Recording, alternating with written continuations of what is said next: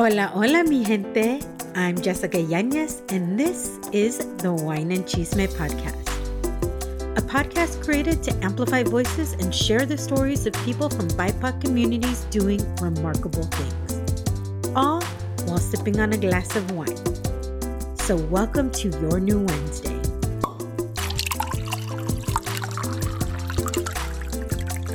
The Wine and Cheese Chisme Wednesday.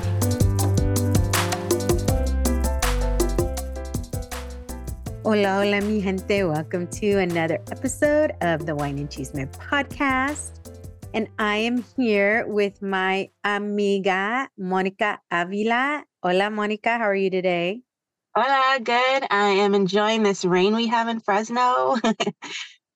I know, you know what? I woke up and I was like, is it raining here? And then I look outside and here it's raining down here in San Diego as well. Did you happen to see that video? Where was it? I forget what city it was. Like the wait, because they they had been saying like this. Yeah, was- yeah, they were saying Yeah. how the surf was going to be really big and it was going to be like swimmers don't go swimming and all that. And there, I don't know, is it just like is it from the storm or some people were like, is it a mini tsunami? So I wonder Ah, didn't hear No. that because that one, like, like obviously it breached the wall and it Yeah, went pretty far. yeah. So in my head, I kind of like jump into like these these crazy people. Why are they right there, right next to the surf, and like they're like booking for it right as soon as it hits the wall and like goes over? And I'm just like, come on, guys! Like we knew like this was a possibility. I also like laughed to myself too because I'm like, when I before I had kids, there was a time when I lived in San Francisco and we had a tsunami warning because we had a huge storm over there. What do I do? I go straight to the ocean, do the same thing, so fearless before my kids, and be like, oh yeah, I'm gonna get this. This is so cool. And then now, on the other hand, of me like being a mom and being a little bit more grounded, it's like I go back to like thinking of my grandma, like, oh, look at these people getting in the way. They're supposed to be at home and like not worrying about the weather, and they're right there in the forefront, and it's their own faults and all this other stuff. So Yeah. It's Pretty funny. you have to have that. So me and my friend went to the other day. We just went to the bay and just had a little bit of wine and watched the sunset. Me and one of my girlfriends. And I was saying how I love the ocean. Like my first tattoo is about the ocean, right? I am that person who I need to I love to be in, on, or near the water. I just love it. But also, you have to have a respect for the ocean mhm. because as much as I love the ocean, it's like when it gets dark, it's so creepy because oh yeah, during the day and when you have sun, like that sun reflects off the water and it looks like it's glistening and it's beautiful. Mhm. And then as soon as it gets dark, you don't know what's under there. So you have to have a good, healthy respect for the ocean.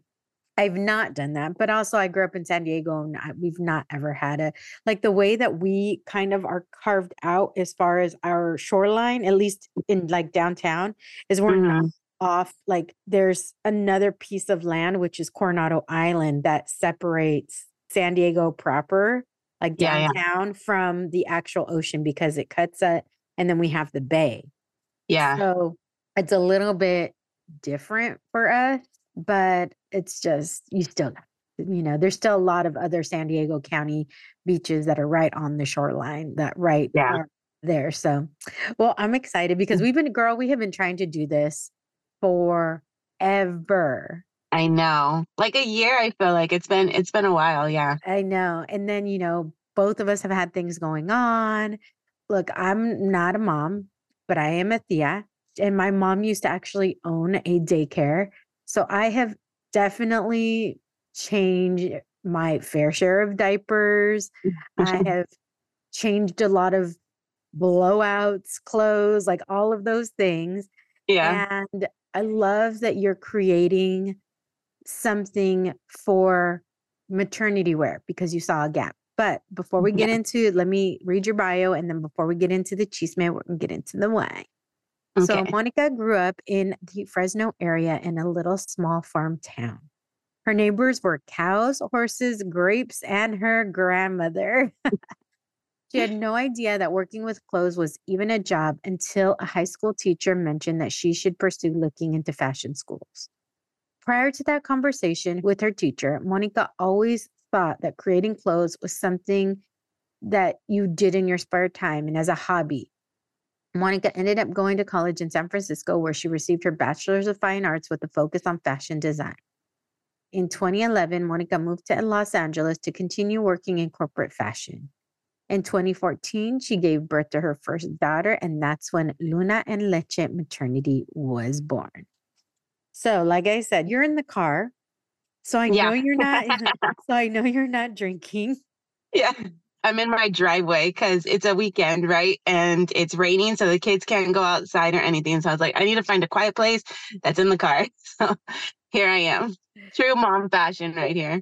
See, there you go. You know what? I love when things like that happen because to me, I'm like, it's real life because I feel like so many times in podcasting, people want it to be perfect and people want it to be. And I always love leaving that stuff in. Like I've had guests where their kids have come in and I, I like to leave it in because I'm like, that's real life. Like, yeah, that's what happens. Nothing is ever perfect. You know, mm-hmm. it might be perfect for us at that moment, but that doesn't mean it's perfect for everybody, right? So I love keeping these types of things in. So thank you for sharing that. I am actually drinking Solorio Family Wines Chardonnay. I just gave myself a very small pour because it is still Saturday morning. We're recording this at 10 o'clock. and I had a coffee. So I had to just swish with some water and I didn't want to drink too much yet, especially because I went wine tasting yesterday in Valle, which I can't wait to share with everybody. But salud, Monica. Salud. With your water or your coffee? With my water. It's I had my coffee already. This is the, mm. some water. Uh. But like I was telling you, and I was just thinking right now, it's like you need to school me on some Latina companies or Latino companies that do champagne or something. Oh, girl, um, I got you. Sparkling wine, yeah. Yeah. So there's a couple. First, we have Las Amigas. So the husband and wife team own Ondrama Cellars. A husband and wife team own Llamas Family Wine. Well, the wives mm-hmm. got together to create their own sparkling wine brand called Las Amigas. How cute. How perfect because we met through, we all grew up amigas, right? How yeah, yeah. So they actually have like a a cuvee, which and then they have a rose, a sparkling rose as well. There's one, and then I believe Herencia del Valle. I believe they actually now have a sparkling wine as well. I know that there's a couple others that have just recently come out, but those are the ones like off the top of my head for sure. I know that they have something. And. Las Amigas, I love that. That is one of my favorite sparkling wines ever. Mm-hmm. Okay, because that's my go-to right now. It's just like champagne, sparkling wines. I don't know. All of a sudden, after I had my second baby, it's like that's all I crave. Like for alcohol, like give me that all day and I'm good. But yeah. I'll have to. My birthday's coming up, so I'll have to stock up for my birthday. Yes, yes, and make sure like I'll send you the the links so you have them, and then just make sure you let them know that you got referred by the wine and chisme. Um, yeah. they are they're both Mexican American vintners, and they're both part of MAVA, which is the Mexican American Vintners Association, and Ondrama Cellars, which is owned by Juan and Miriam, and then Llamas by Oscar and Lola. They're such amazing people. And then Herencia del Valle, which is Guillermo and Angelica.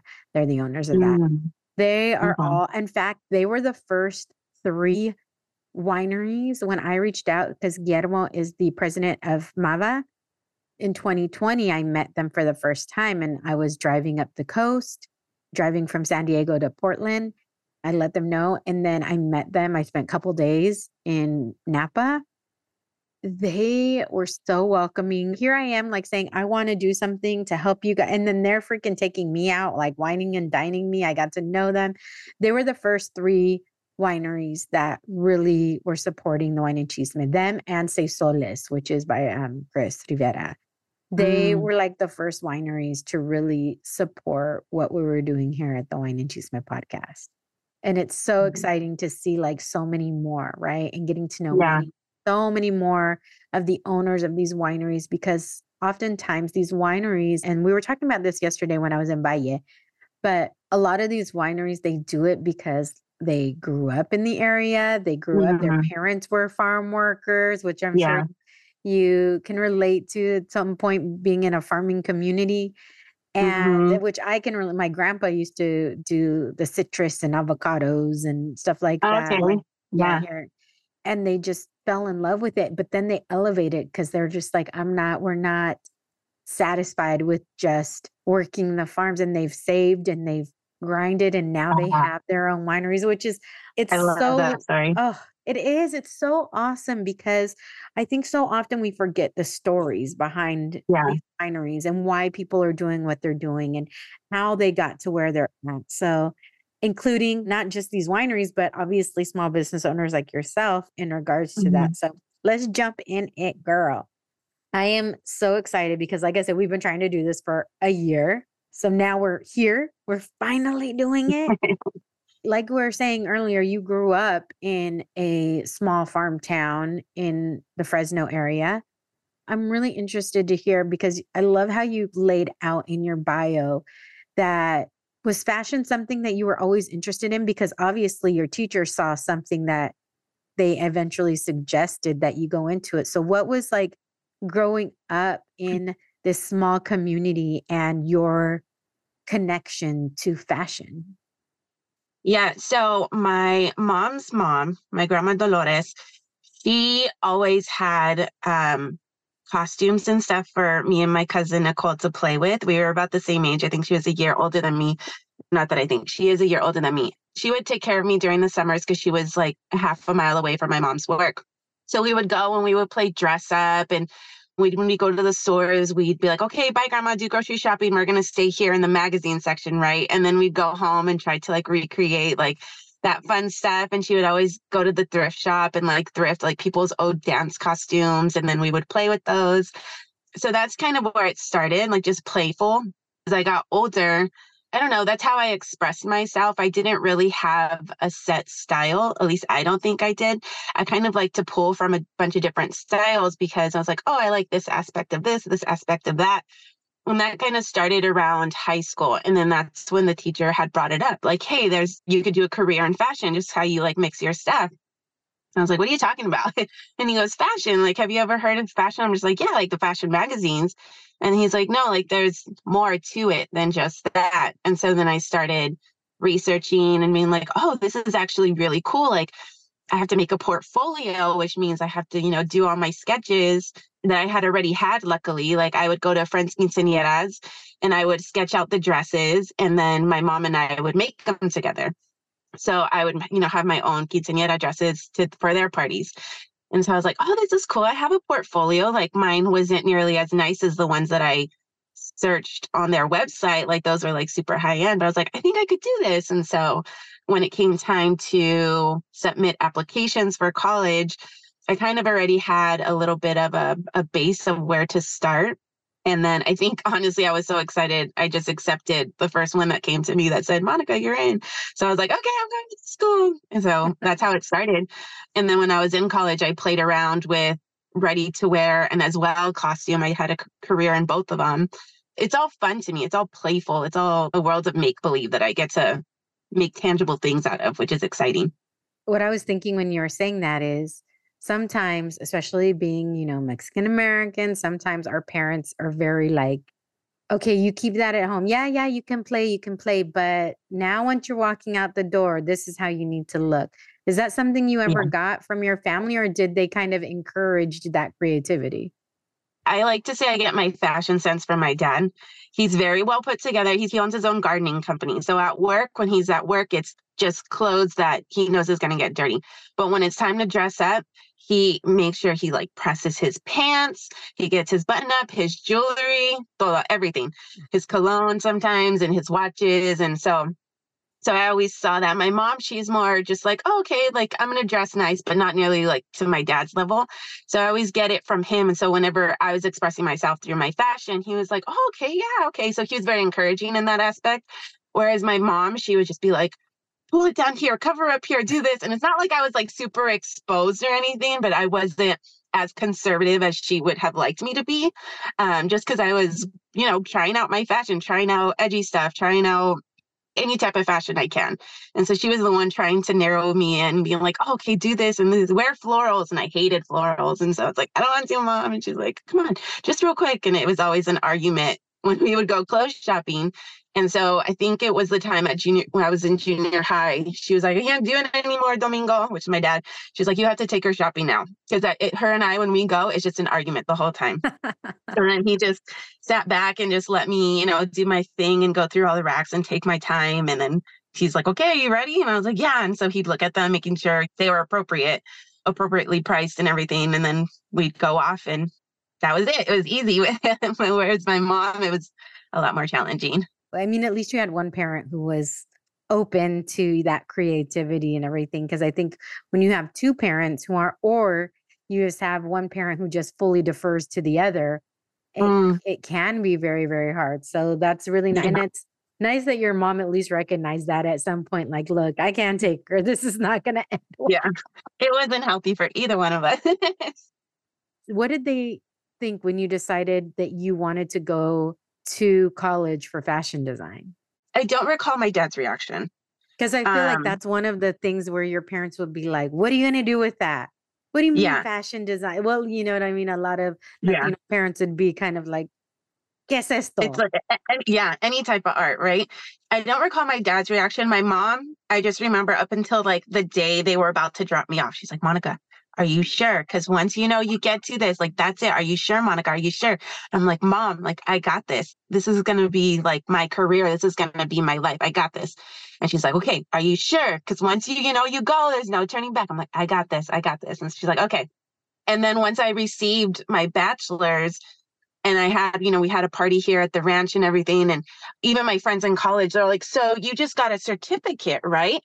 And I was like, what do you mean? And then I'm like, no, I got, I have a bachelor's degree now. And they're like, I didn't know you could get a bachelor's degree in fashion. And I was like, yeah, I, I just got it. I have the paper. And they're like, oh, that's so cool. So yeah, even a lot of people didn't realize like, hey, this isn't a trait. This is an actual, like, you get a degree. You could even get your master's in costume and in different stuff. So the world had, I think, opened up at the perfect time for me to like venture into this and kind of explore more of my education. And you went for factual fashion design because I know that there's other mm-hmm. aspects like marketing and merchandising and all there. I know that there are different things. So you knew you wanted to just, girl, like, let me tell you, anytime I see like television or movies or, or I've met anybody who has done that stuff, I am so impressed because I could barely draw a stick figure, let alone envision what could be in regards to fashion. Like it's so inspiring to meet people who can do that because so many of us, right, general public, we get our inspiration from what we see and maybe not exactly on the runway or maybe not exactly in a magazine or exactly what we see, but we make it to us, right? We yeah, take inspiration yeah. and everything. So, first of all, like kudos to you for having that type of creativity or anybody else who does because like I said, I do not have that. My creativity is in other things, not that. Yeah. So, what was the first steps in regards to? Because I can imagine that is a very challenging career. And I would imagine, and please correct me if I'm wrong as well, I would also imagine it's kind of hard to get your foot in the door. Not only hard to get in your foot, but as a Latina who is not mm-hmm. white presenting, right? mm-hmm. that yeah. it becomes even more challenging because I would imagine there's a lot of nepotism in that world. So, yeah. like, how did you kind of start getting your foot in that door after college, or even whether it was during college or after college? Yeah, so I had some really great professors. I had one, her name was Abra Berman, and she was like the um my fairy godmother. she was a lot of people's fairy godmother. She was so good. So we were going for fashion but her focus outside of being a teacher was costume design and she got me super into costume design. I worked with her on a few of her productions as her assistant. One of them, and it bothers me that I don't remember this and I don't have documentation of this, but I believe one of our productions won an award in San Francisco. I can't remember which one because I worked on them with a few. I worked a few different productions with her. I want to say it was Antony and Cleopatra. So I thought I was going to be a costume designer just because I fell in love with it so much. And I was trying really hard to do costume design. And I did a few things here and there, a few productions on my own. And those were fun, but it was really hard to get my foot in the door. And this is when I lived in San Francisco at the time.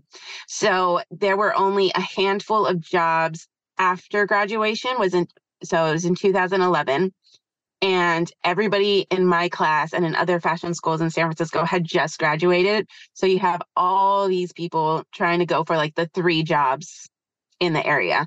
And it was really, really hard. And the only people who really got the jobs were the ones who did internships during college. And I wasn't able to do that. I was doing small little jobs during like the end of my college to pay for a few things, but it was all freelance work. So I didn't have the internship experience, therefore I didn't get the job. So then after I realized I a while that that was that. yeah. so after I was working like four jobs at one point and they were all like little jobs. I'm like, this is crazy. Why am I doing this living in a tiny apartment in San Francisco? Like I'm going to take my shot and move to LA. So I decided to move to Los Angeles right after about a year or so after I graduated college. So it was around 2011, 2012 ish. And I was trying really hard to be a costume designer over there. I had three months money worth of money saved, so I could do that. And that three months came up, and I went to a lot of interviews, didn't get any jobs. In costume, at least in the jobs that I was applying for, they were a lot of older white women.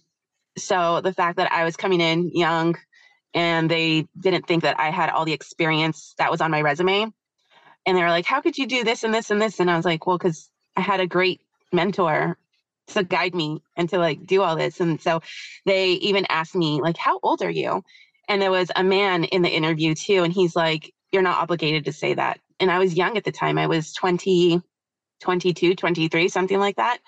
I didn't know that they can't ask me that. And so I was just like kind of shocked, like in a room of a bunch of older people looking at me. He's like, you don't have to answer that. And he goes, you can't ask, ask her that. You know, it was kind of like standing up for me. So I was thankful for him for that, but I still answered it because I was scared. like, I don't know what to do, what's going on. So I just, I was like, oh, I'm 20 in my early 20s. So yeah, so three months went by. I didn't have a job. So I was like, okay, I need to find a fashion job then because I know there's a lot of those over here. And I found one for a lingerie company worked for them for four years, left, and then worked for a activewear line and ready to wear. So an active ready to wear company. And then was there until I had my youngest baby and then didn't tell them I had left LA until my maternity leave was up. And then I was like, oh, hey, by the way, I'm not coming back. and That I was, was, a I'm sure they were like, wait, what? yeah. Well, they, they started, they grew very fast. And I don't think management was ready for that, maybe. I don't know. Just the whole dynamic of it had changed. Wine break. Time to refill that glass and come back for more wine and Chisme. Have you found like in something like that, or maybe just as a consumer, even, and when you know a smaller brand has been, I feel like this happens a lot with not just clothing, but with a lot of different industries that there's this really cool brand. It's really hitting the spot of what you've looked for and what you were seeking and then it's bought out by a bigger brand and then the quality goes down the like have you is that something that you found especially obviously like i said i found it in other things but i would imagine that kind of goes through within the fashion industry as well Oh, yeah, 100%. Because there's so many eyes looking at this one piece now. And there's so many people with all their inputs going into this one piece and production, and they're in it for the profit because that's how you build a company, right? So even though they're trying to keep and maintain the whole aspect of it, it completely changes 100%.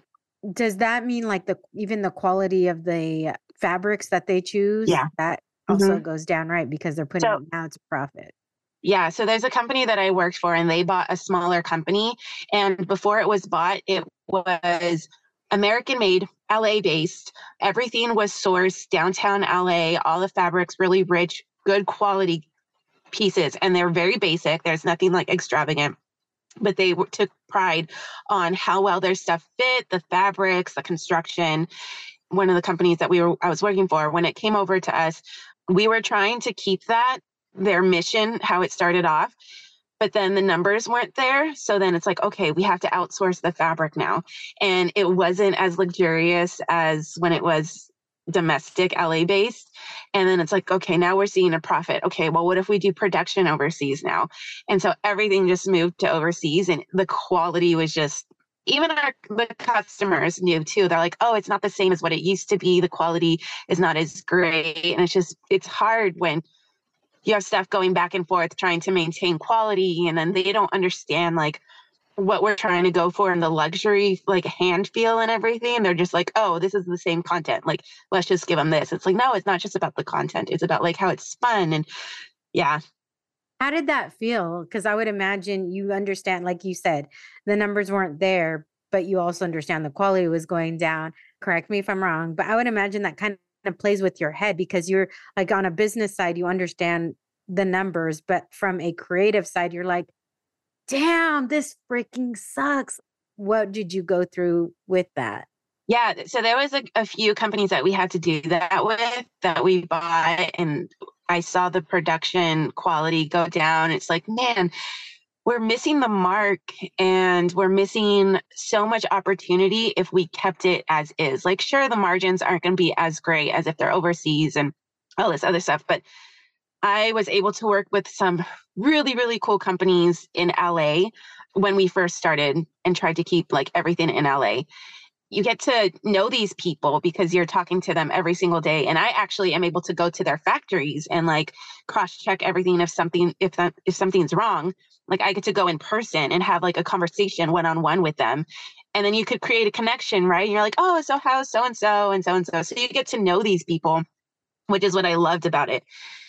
And then when it's like they tell us like oh we're not working with that factory anymore. And it's just like that friendship just stops. And you it's weird to like send out an email like hey, I'm sorry, we are going with a different company. Like, luckily, I didn't ever had to do that. It was all management.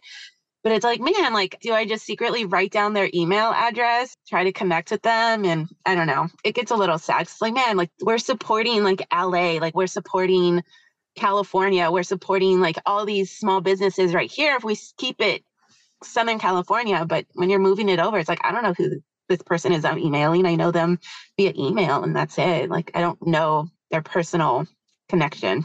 Yeah. All. Well, I know you said when you had your first daughter, you realized that there was, and this is kind of where you decided you were going to do something for yourself. Obviously, you moved from LA when you're on yeah. maternity leave. You have your first daughter, and then you're like, wait a second, something's not right. Like, what was that moment when you were like, I have no clothes for me. I have no clothes that are functioning for me now that my daughter is born. yeah. So we were still living in LA. I just had my brand new baby. I was 26 years old, working for a big corporation in fashion. I knew what I needed. So I went into the store, this big department store, thinking, okay, this is exactly what I need in my head. I know it could be made. So it has to be here because this is where like everybody shops for their maternity clothes. And so I'm going, I'm looking through the aisles and I'm not seeing, I just needed cute clothes that I could breastfeed in because she was constantly just feeding. And I'm going, I'm going, I'm like, all this maternity stuff is for when you're pregnant. Nothing. And there's like three things that were available postpartum that I could breastfeed in. One was a tank top but she was born in November, so that did nothing for me. and then there was another one that's like paisley blah. That was not my style at all. It was like what my mom was trying to force down my throat when I was in Wait, why uh, is it high. when like, it comes to like, pregnant women? Why is it everything so floral and like paisley? Just not. I don't oh know. I don't I've know. Seen they that. Think, like our little house on the prairie. Yeah. I have no idea. It's so it's like, what is this? Like, this isn't like I'm already having an identity crisis, being like a mom of like a newborn and trying to figure out like like my body's nothing like what it used to be. I don't feel like like you know hormones are all over the place. And now you're trying to shove this stuff that is not me at all. Like forcing me to wear that be only because it's convenient. Like, come on, no. So then I got frustrated and I like started bawling. I'm like, I don't know. Like my daughter was crying because she was hungry. I was crying because I'm like, I feel stuck. I don't know what to do. So I was like, screw it. So I packed her in the car I was like just sitting there frustrated. And I was like, I could do this. I could just make myself something real quick. Like I could do this. And then I was like, okay, I'm going to do it just for me. So I made myself a couple of pieces. And then I was like, you know what? If I'm having a hard time with it, I'm not the only one. There's tons of people probably having the same situation as I am. And I was like, I have a background. Like, I know how to make patterns. I know how to do XYZ. Of, like, I know every aspect of the fashion industry. Like, why can't I do it? And so that was sitting in my head for so long. I was trying to get it off the ground and trying to juggle being a new mom, which was hard. this is why it took me so long to launch Luna and Leche because it took me a long time to figure out what I really wanted, how I wanted to present the company, and how I was going to find time for it. And I was finding time to be a mom, but not necessarily finding time to be a business owner. So finally, I was like, you know what? I need to do this because I forget what year it was, but it was around this time. I want to say like three years ago. I told myself, I think it was 2020. Yeah. So three years ago, I told myself right around New Year's, I was like, okay, I've been saying I wanted to start this maternity company for a long time now. so starting the new year, I'm giving myself an ultimatum. I'm either not going to do it and never bring it up in my life ever again, or I'm going to do it. And so I sat with it for a long time and I'm like, if I just throw it out, there's so much potential that's just, it's going to kill me not to do anything with it. And it's, I know that there's a lot of growth. There's an, there's a market for it. People might not realize it, but there's a, a market for it. And so I was like, okay, I don't like the feeling of me just throwing it away. So I'm going to go for it. And since then I've been pushing Luna and Leche. I just got trademarked uh, two months ago. Thank you. So now we're going for it. Yes. No, that's awesome. I mean, like I said, it was really cool because obviously I met you through We All Grow Amigas during our office hours and everything. And then we finally got to meet in person at Latina Fest in, I think it was 2022. Yeah, because I don't think they had one in 2021. Yeah, I don't think, yeah, I don't think so. Or I just didn't go. So we finally got to meet. I got to see some of your designs and all of the things. One of the things that you say when I ask people what their why is, is you were saying that obviously the postpartum period, the postpartum clothes was obviously a driver because you went looking for something that you couldn't find. But also, you wanted to make sure that everything was functional, but wasn't going to cost an arm and a leg, right? I yeah. girl, in a very, very different sense. I feel that for weddings because as soon as you say a wedding, like the mm-hmm. cost jumps up three times. And I'm like, we're having a family get together. yes. and and knowing what you've known about the fashion industry and what you've seen, how are you able to create these things that are fashionable, functional, and cost effective? Basically, how do you do that? Because I would imagine it becomes harder and harder, especially as raw materials become more expensive. Obviously, the time that you're taking to design these things and you're having um, samples made to make sure that they're what you want, being able to sustain and be able to work the work your creative mind, but also keep your business to move forward. Yeah, so there are a few companies out there that are similar to mine, but their price point is I can't afford it. Like for one top, it's like $200. And I get where they're coming from. But on the other hand, it's like I can't afford that, especially if someone just had a new baby. I'm not spending $200 on myself at that point, even if it's like very nice, very chic. I'm like, no, I need diapers. That's what I need to spend my money on diapers and all that stuff. So how I do it is I I do a lot of sourcing, a lot of and sourcing is you do a lot of research basically on what is what you could afford. So I do my artwork, I do it all myself. I don't outsource that at all. So I do my own artwork. So that's an expense that I'm able to keep low because it's me. I do a lot of the man work. So, like all of our heat press stuff, like this, instead of outsourcing that, I do it myself and that keeps you know costs down a lot of the work like the back of the shirt that i'm wearing right now actually has fringe hand sewn fringe like i did that all myself so when i do it myself it's easier to keep the cost down rather than outsourcing it which i love anyways because it's like it's it's exciting seeing the garment come to life and creating it a few of our pieces too i've made the pattern for it i've graded the pattern i've completely sewed it completely up. So it started from an idea to a sketch to a pattern to a garment and then I sell that and the fabric like then when I'm able to do that I could spend a little bit more on like nice like super soft luxurious fabrics because I'm doing everything in house rather than outsourcing. When you start outsourcing that's when things get more expensive. Those companies that are charging $200 per piece is because and I'm not this is my assumption that they don't know how to do a pattern or they don't know how to create a pattern they don't know how to sew it up. So they had to pay someone to make the pattern they had to pay someone to do the first sample they had to pay somebody to source all this stuff. That costs money you know you have to pay for people's time. So luckily i'm able to do all that myself which keeps the cost low but you're only able to do that for so long. What you know, yeah. what happens when you blow up, right? Because yeah, I know that, and I've that's, the, that's a question. I feel like people will be like, "Well, what happens? She's gonna blow up, and you can't do all of the pieces yourself. What no, happens?" I definitely point? cannot. But at that point, I have worked in the industry for so long, and I have fallen in love with some of my coworkers, and they've already told me, like, Monica, as soon as you're able to pay me, I'm all yours. And I was like, okay. And they're like, I will work for you. And so there's some coworkers that they just have such great drive and they love what they do.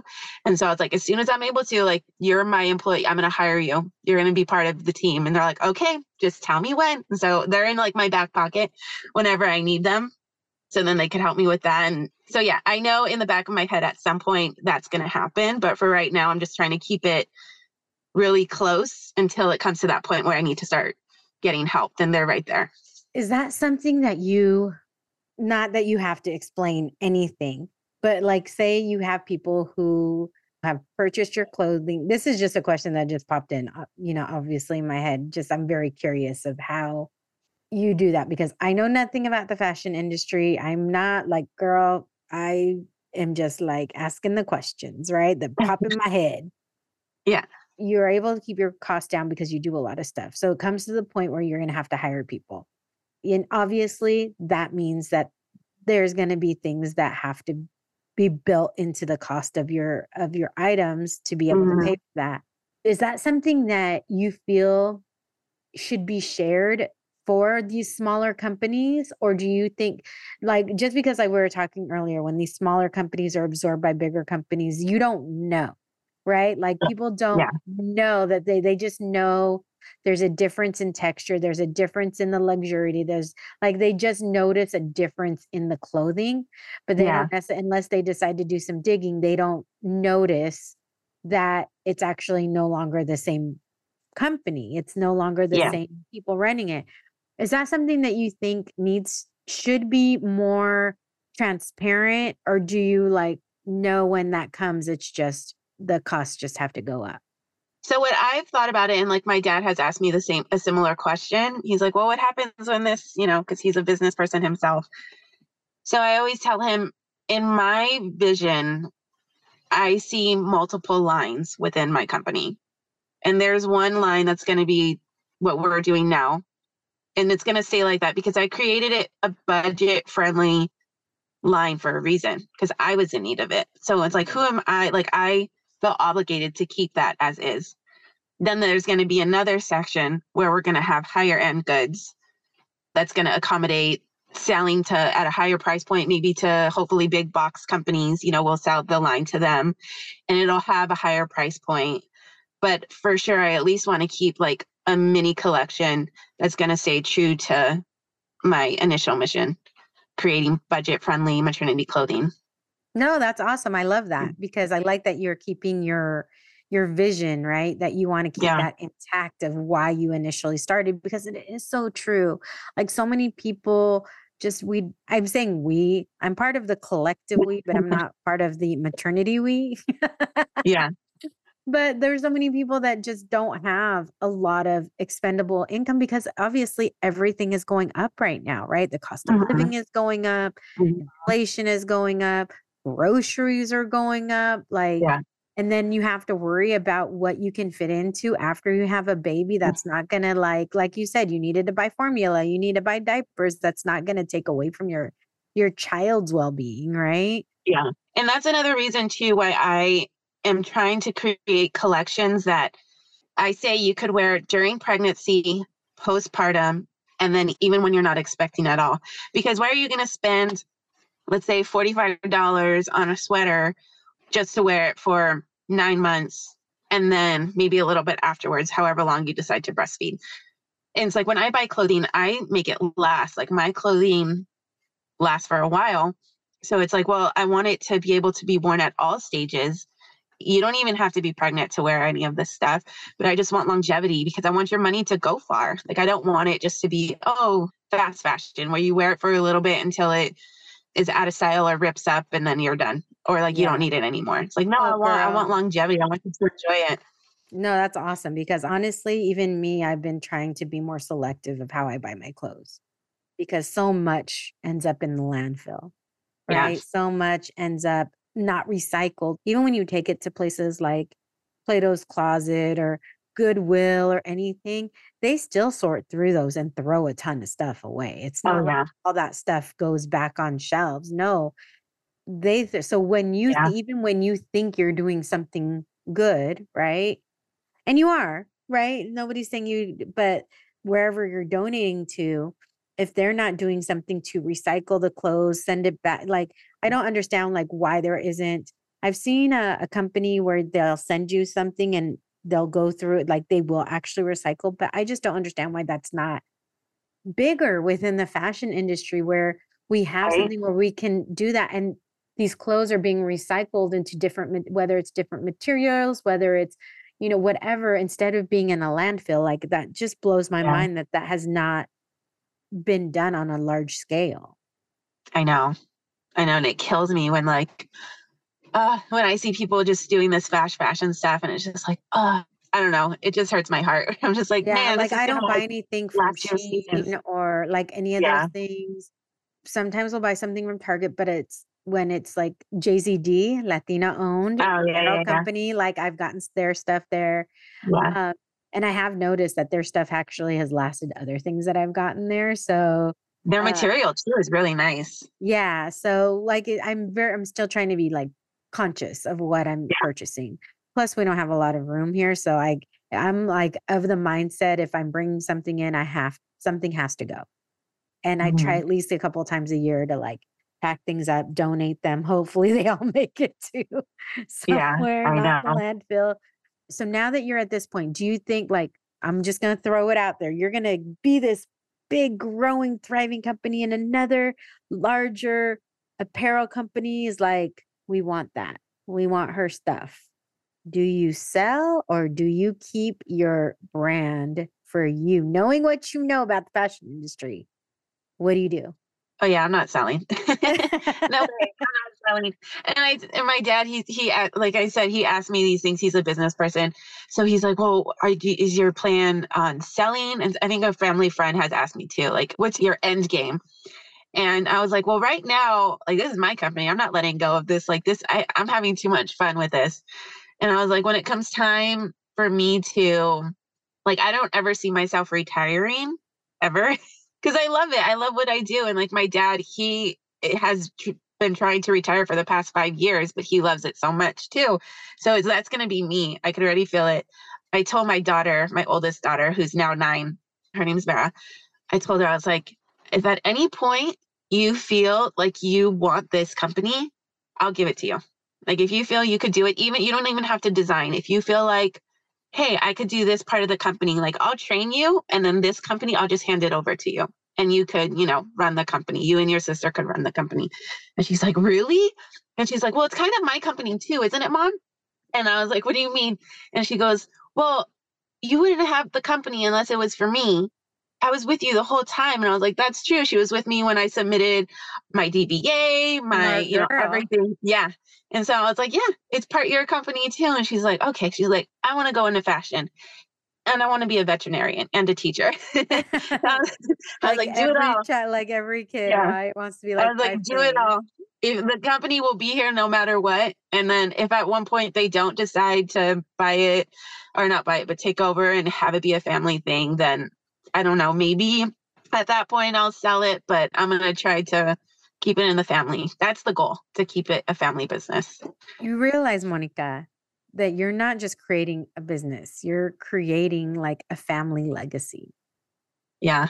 That is so rad.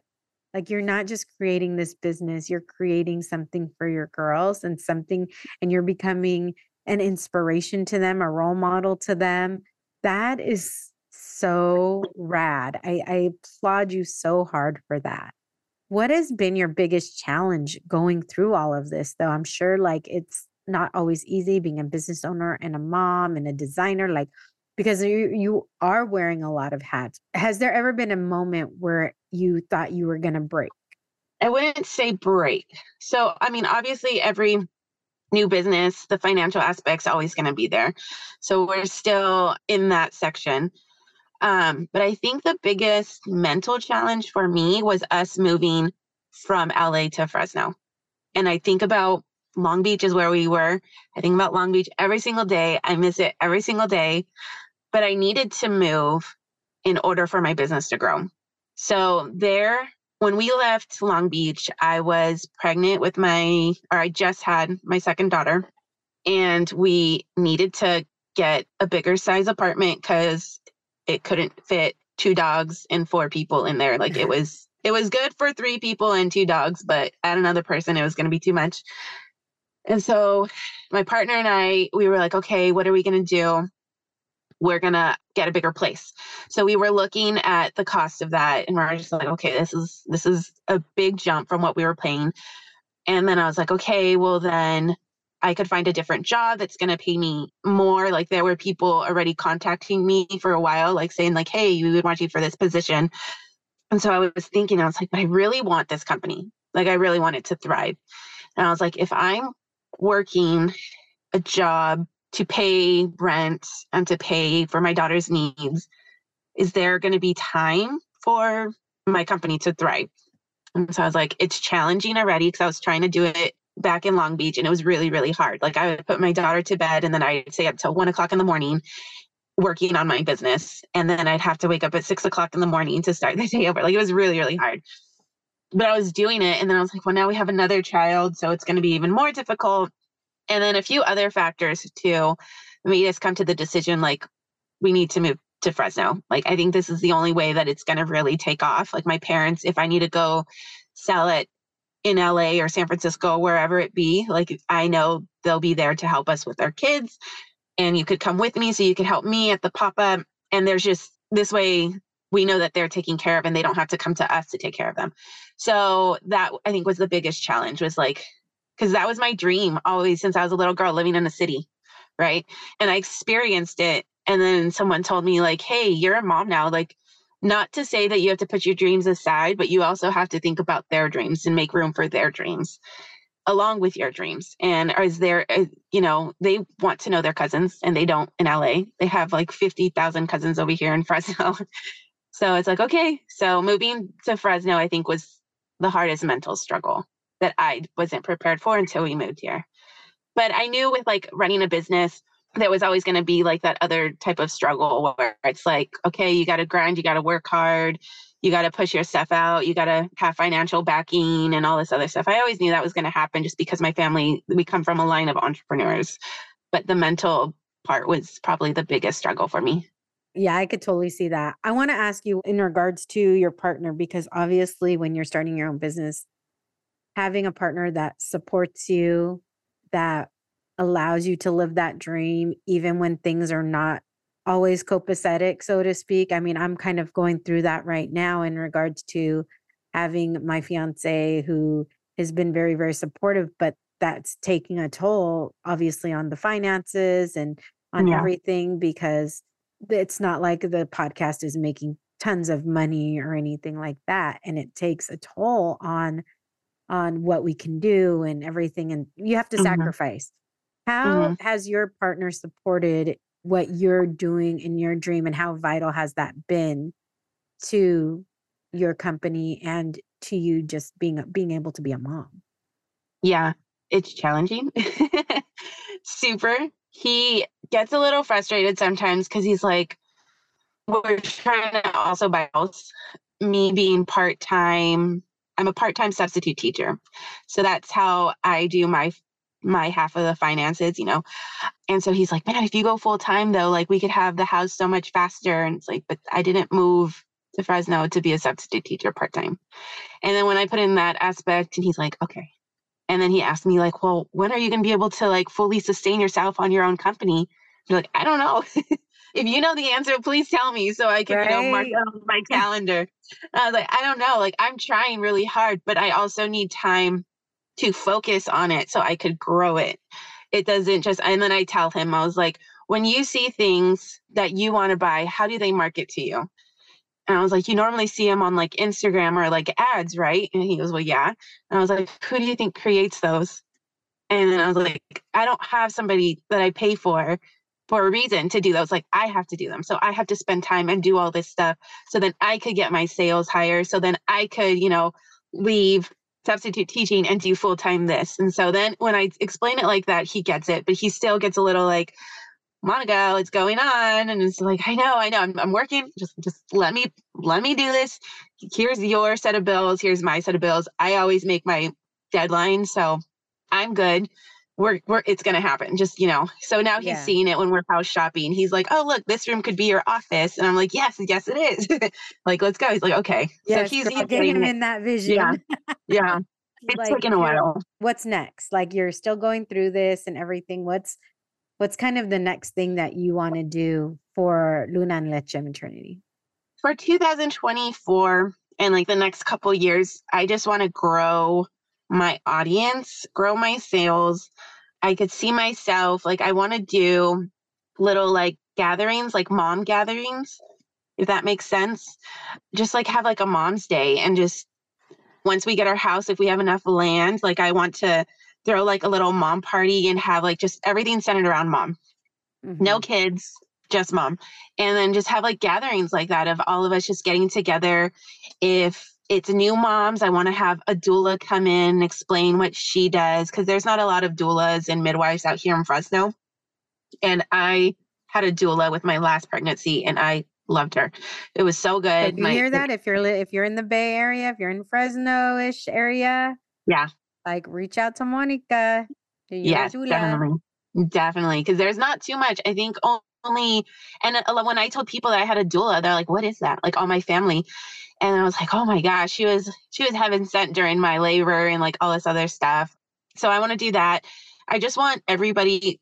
My goal for those gatherings is to have the moms leave feeling confident about their pregnancy, every question answered, because so for instance, when I had my girls, I wasn't around any family. It was just me trying to figure out motherhood by myself. And of course, I could call friends and stuff, but it's a little bit different like when you're in person. You feel right. more relaxed when you're in person. So I want to create gatherings like that for moms in the area so then they could answer everything, no, like a safe space, no judgment. If you want to talk about, I don't know, the odd things moms don't like to talk about, like discharge or I was like, about to say, because like, I see this yeah. all the time. Like, why don't they tell you? Why don't other women tell you about this when it comes to pregnancy? Why don't they tell you this about? Yeah. Like, I actually see that quite often. I've heard that from my friends, and I've seen that quite often on social media when my, yeah. you know, when my friends or other people I know like become mom or pregnant or become moms. So I totally, the, obviously, those spaces are needed. Yeah. Um, I always like to give people like if there's something I didn't ask. Can you believe it's already been an hour? Like, oh my goodness, no. I know it flew by. If there's anything I didn't ask or anything you want to add, please share that. I think you answered or asked a lot of great questions. Uh, the only thing is, we are going to be doing a lot of pop ups this year, which I'm super excited about. We're going to be at Latina Fest again, and I'm doing a lot more in the Central Valley. So if you're in the two areas, make sure that you guys are subscribed to our newsletter because that's how we tell you where we are. And then how can um, people find then, you on social? Social and yes, website, so whatever you have.